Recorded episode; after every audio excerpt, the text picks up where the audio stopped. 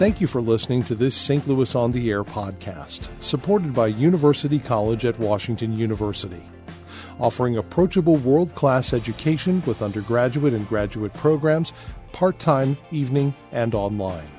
University College at Washington University. Welcome to St. Louis on the Air. I'm Don Marsh.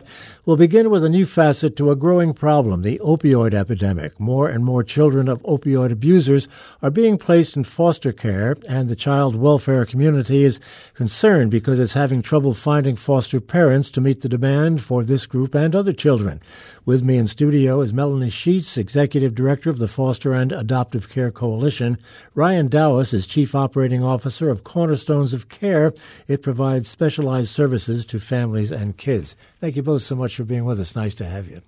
Thank you for having us. It's nice we uh, can talk about our kids. Yes, that's an important thing to talk about. Melanie, let me start with you. Can you give me some sense of the uh, scope of the o- overall overall foster care issue, particularly with regard to the opioid epidemic? Sure. So, for the first time in two decades, we're seeing more children enter foster care. It had really been declining for many years, and especially in the St. Louis region, but all across Missouri, we saw fewer and fewer children in the system. Obviously, that's our goal not to have children in the foster care system. But unfortunately, when we have parents with substance abuse issues, especially opioids, we see more kids coming into care. And that's creating pressure otherwise, too, because you still have other issues to have to contend with. Yeah, of course. And it's and it's such a different kind of epidemic even from the crack epidemic, right? Because we see that this addiction is just so powerful that children don't uh, aren't able to get out of the system back to their parents as quickly as they were years ago. I want to get into the process in, in just a moment or two. But Ryan, let me go to you with regard to your organization. How does Cornerstones of Care, how does that fit into this whole uh, process? Sure, we're a we're a human service organization. We provide behavioral health services um, here in St. Louis uh, through a great partnership with the Foster Care and Adoptive Care Coalition. Um, we're provided out, providing outpatient counseling for youth and children and their families who are in the foster care system. And we're also beginning a new program where we're providing, um, through our Homes That Heal services, treatment foster care, which is really the highest level of care. It's meant to be therapeutic and serve children in home environments. Tell me a little bit more about the counseling. What, what does the counseling involve? So we have highly trained therapists and counselors um, who have been trained in a number of evidence-based service models. So these are models that basically have been proven through research to have evidence uh, shown to be effective models with kids who have experienced trauma, who have been in the foster care system. So we might see a youth individually for individual therapy, but also provide services to their foster family or their biological parents as well through weekly or even more frequent um, therapy sessions. Uh, define trauma in this context for me. Sure. Um, so probably a lot of the youth that we work with in the foster care system have experienced some type of trauma. And what we tend to know about is the trauma or negative experience of possibly abuse or neglect in their home, their biological home, the, the home that they resided in. Um, and and maybe they've been experiencing that trauma for some time, whether it's maybe getting yelled at at home or their educational needs not being met or it not being a safe environment to live in. Hmm. And we know about that trauma, but the other piece of trauma is when the children can't safely live with their parents and they're brought into the foster care system. That's traumatic as well. Um, imagine going to stay with someone that you don't know for the first time and being taken away from everything that you've ever known. That is another significant point of trauma, and all of that changes a child's life, um, how their brains develop as well. Melanie, I would have to assume that this would involve every child that goes through the system. You are so right. Yeah. And just to brag on Cornerstones of Care for a minute, you know, in St. Louis, we've really been trauma focused for the last, what, five, seven years. Mm-hmm. And um, I think doing a really great job of bringing that issue to fore.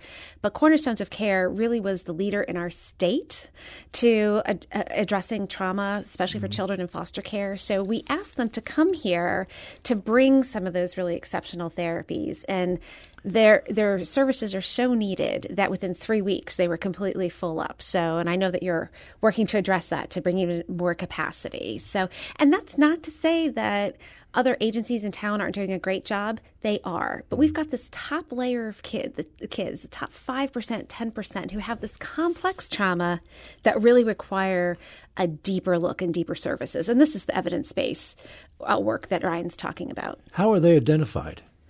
So, and by whom? Right. Yeah. So, um, well, it just started with our agency, the Foster and Adoptive mm-hmm. Care Coalition, seeing children that we work with who really needed that deeper dive. And so we were providing those referrals, but it's just exploded. They're getting referrals from the parents themselves, from case managers, from court personnel. So they're really recognizing that Cornerstones of Care can come in, do this really deep work, and then move on to the next child. Because again, we do have other local therapeutic services that are very good. How do these uh, these problems typically present?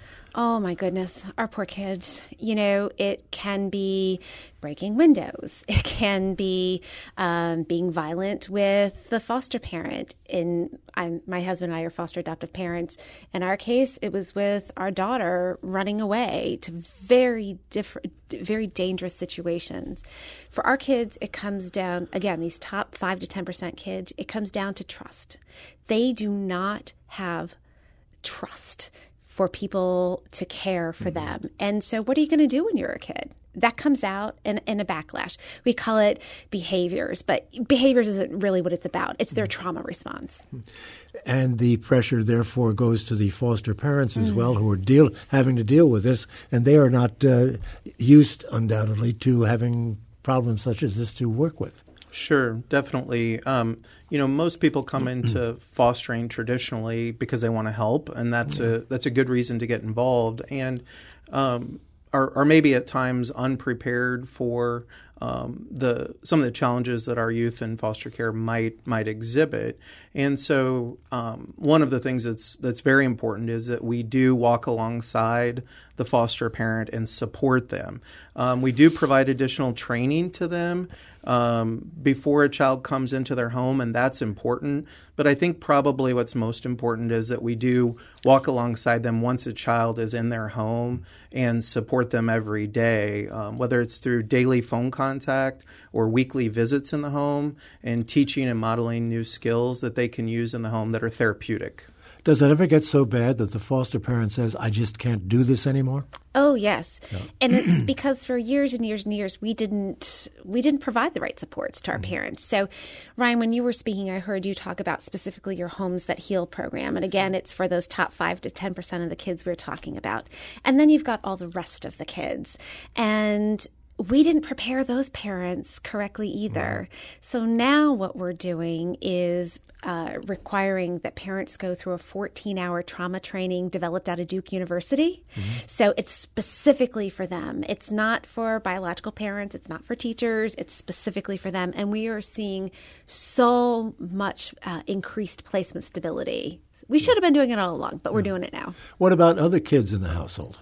Oh, so, one of my uh, very good professional friends from One Heart Ministries always reminds me that um, all children in the home are impacted by foster care, not just if you've been in, not just if you've exited through guardianship or adoption, but if you're a biological child as well. So, it takes very special foster parents to be able to really balance all the needs of the children, and there are amazing foster parents in mm-hmm. our area.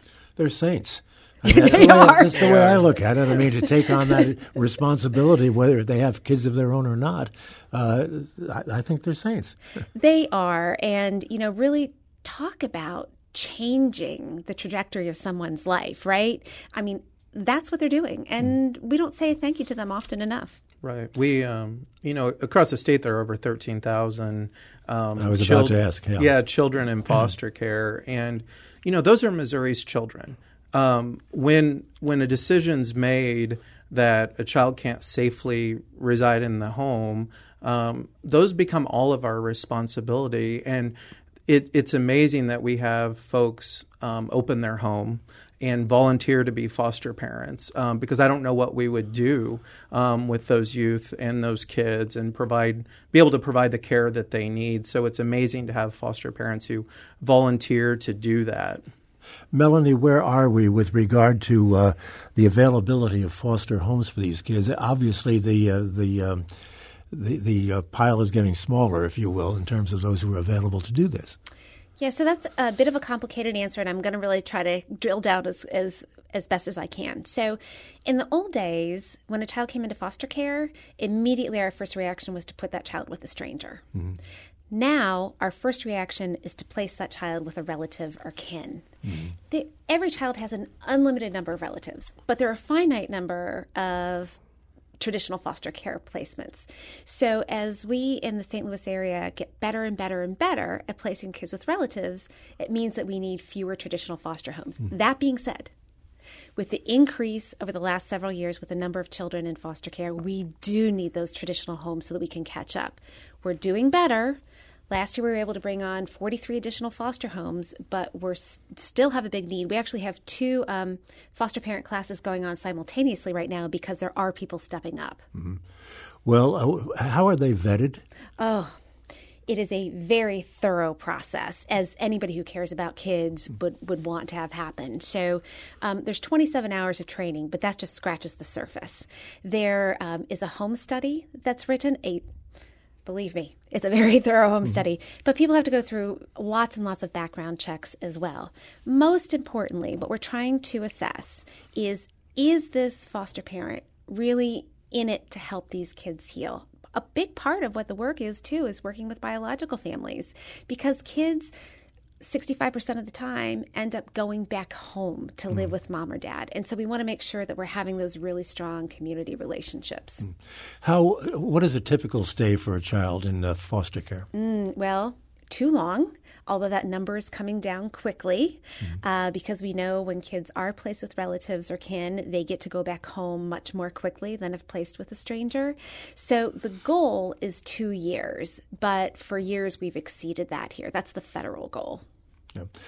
Okay, let me take a break now. We'll come back and continue this conversation. We're talking about foster care in the state of Missouri and in the St. Louis area, and we have some specific emphasis on what uh, influence the opioid epidemic is having on that issue. Come back and continue the conversation in just a moment. And if you'd like to be a part of it, we'd love to hear from, uh, from you. Give us a call at 382-8255. That's 382-TALK. You can send us an email to talk at stlpublicradio.org, or if you would prefer, send us a tweet at STL on air. This is St. Louis on the Air on St. Louis Public Radio, 90.7 KWMU.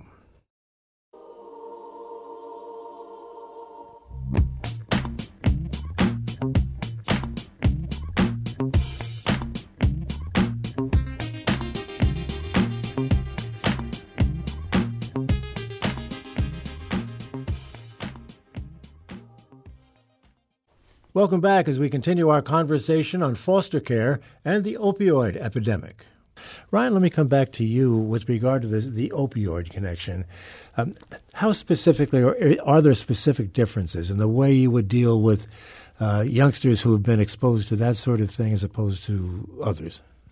You know, I think um, one of the things that happens with kids who come into foster care is many of the reasons they come into foster care are, are due to neglect and uh, the opioid um, addiction is kind of feeding into that, where um, maybe because of that addiction, parents have have um, not been the best parents. They've neglected whether it's educationally, care for the home, other things like that. Um, so there are similarities with other types of neglect um, when the kids come into custody. What we see as a difference, though, specifically, is the time to reunification. Um, it tends to take longer for those youth to be able to safely go back home uh, because the parents are struggling with that addiction. And there are times when um, we don't even recognize early on that opioid was at the so- the source or the root of the issue. Mm-hmm. Um, we saw just the neglect that was happening with the child. So it does slow down reunification definitely, but it does create a similar uh, uh, trauma experience for the youth. Melanie, what about the authority to take a child and put it in foster care, remove it from its natural parents? Mm-hmm. So, In Missouri, uh, we have an excellent system, a hotline system where um, where those potential cases are called in and then they are investigated. And the good news is, if there's any way for the child to stay at home, they, they want that to happen. Mm. But if not, the children quickly come into care. Um, there has to be a hearing uh, through the courts to make sure that, um, yes, uh, the uh, allegations are substantiated. Um, but then the goal from that point on is the clock is ticking, and there is a court order that the parent or parents have to follow. And as they do that, then that's when the child can be reunified with their with their um, their their biological family. If not, that's then when the children go on to become available for adoption or guardianship. Have you ever reached a point where you had children who needed to be placed, but there was no place to place them?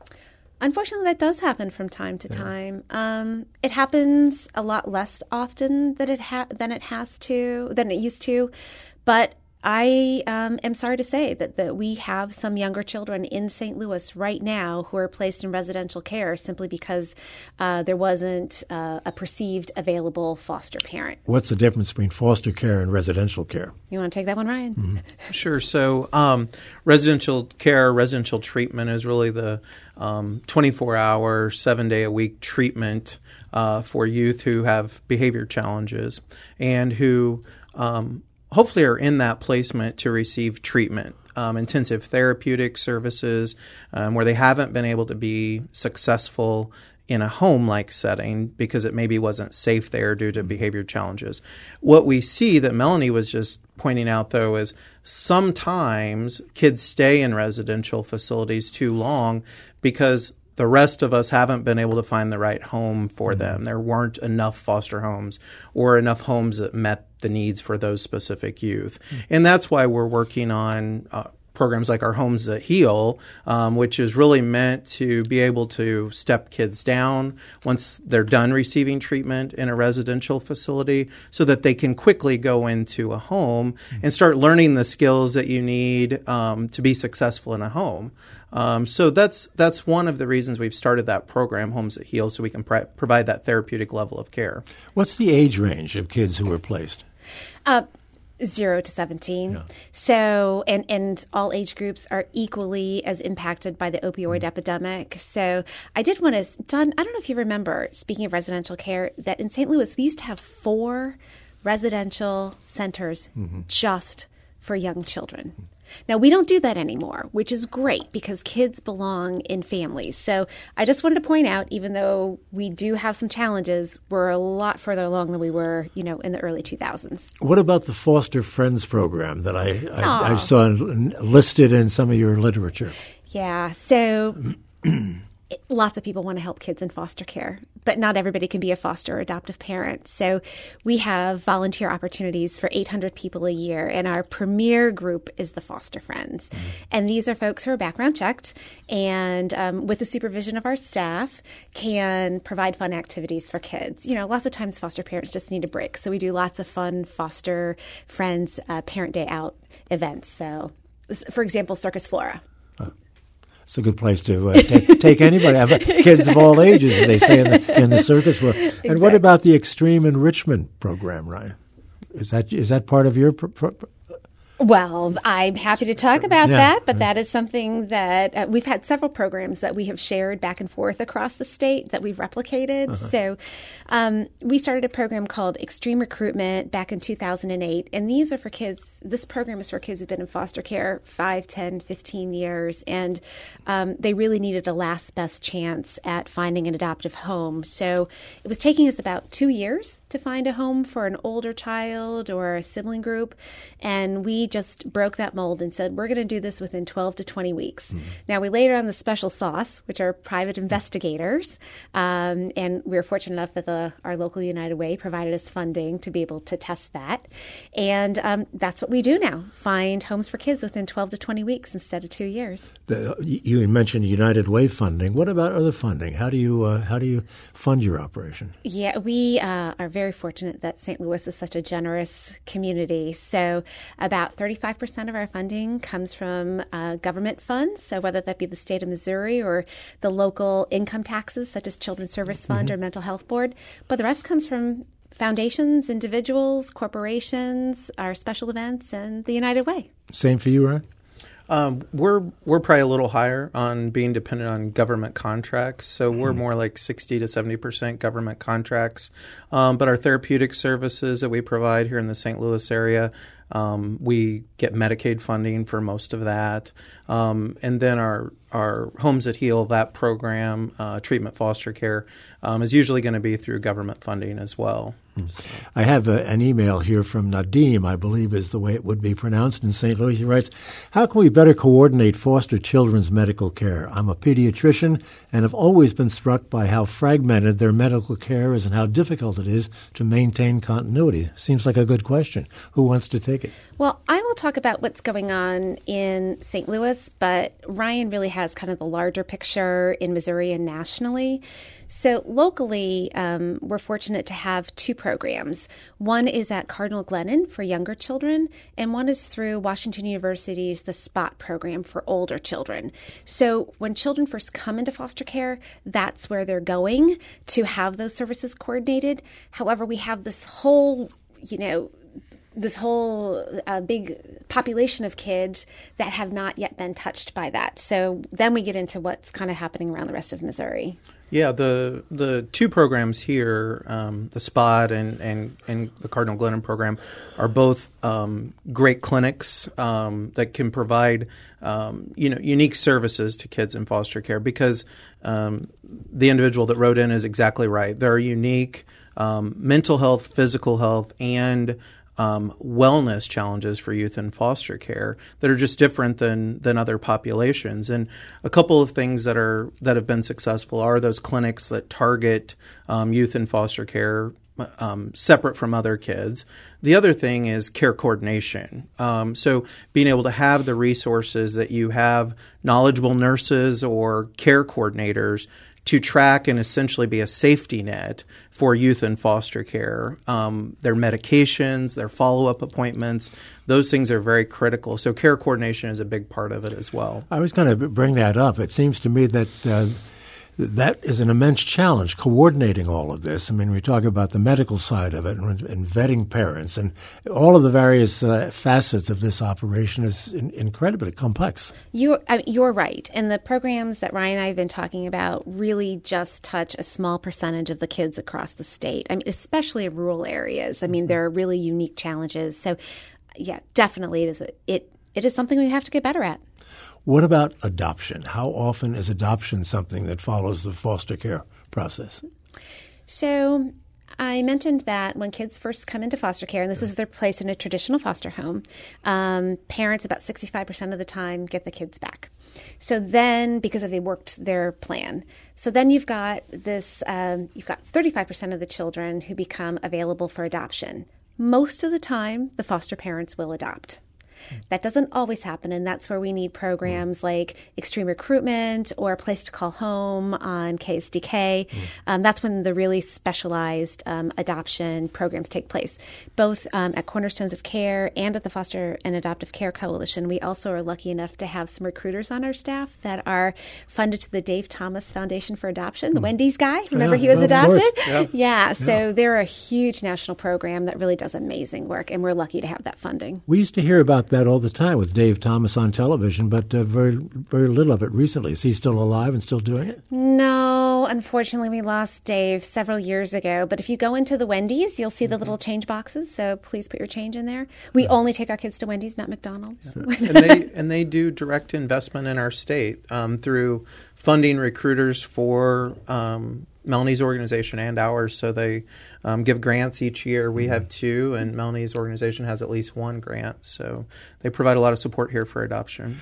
What other opportunities are there for people who don't want to, aren't foster friends and don't want to be foster parents, but want to somehow be involved? Oh my gosh, we have lots. Hmm. So uh, hopefully folks um, are familiar with our Little Wishes program. Mm-hmm. This is where kids in foster care can request an experience. Maybe that's ballet lessons, a lot of summer camps right now. And so we always have a list of those on our website. which is www.foster-adopt.org. We also have the Birthday Buddy program for kids. We have the Cinderella Project, where volunteers can help girls in foster care pick the very perfect gown. Mm. Um, and then, of course, we have lots of fundraising events that we always need help with. Sure. We have a, a, a tweet here from Aaron, who writes, I aged out of foster care after 15 years. I'm graduating from SLU with an MSW degree and now becoming uh, foster parents himself. I, I oh my gosh, wow. Aaron! And Aaron is really one of the um, one of a very few number of children, unfortunately, who actually make it out of high school and into college because of that trauma. I mean, and then to get your MSW from SLU, way mm-hmm. to go! Not bad. Congratulations, Not bad. Aaron. We're going to have to leave it there. Is there any final thought you want to leave us with? Your your biggest need at the moment would be what? The biggest need that I see is just what's happening right now, and that our community really comes together to lift up our kids and our families. And I appreciate St. Louis for all that they do. Hmm. Final thought, Ryan? Yeah, we we're always looking for more foster parents for our Homes that Heal program, and and you can dip your toe in by volunteering. And we appreciate your time and appreciate the partnership with um, the coalition. All the contact information you've mentioned on there will be on our website, stlpublicradio.org, later today. So it'll all get out there and it'll stay there for a long time. Great. Thank you, Melanie Sheets, Executive Director of uh, Foster and Adoptive Care Coalition, Ryan Dallas, CEO of Cornerstones of Care. This is St. Louis on the Air on St. Louis Public Radio, 90.7 KWMU.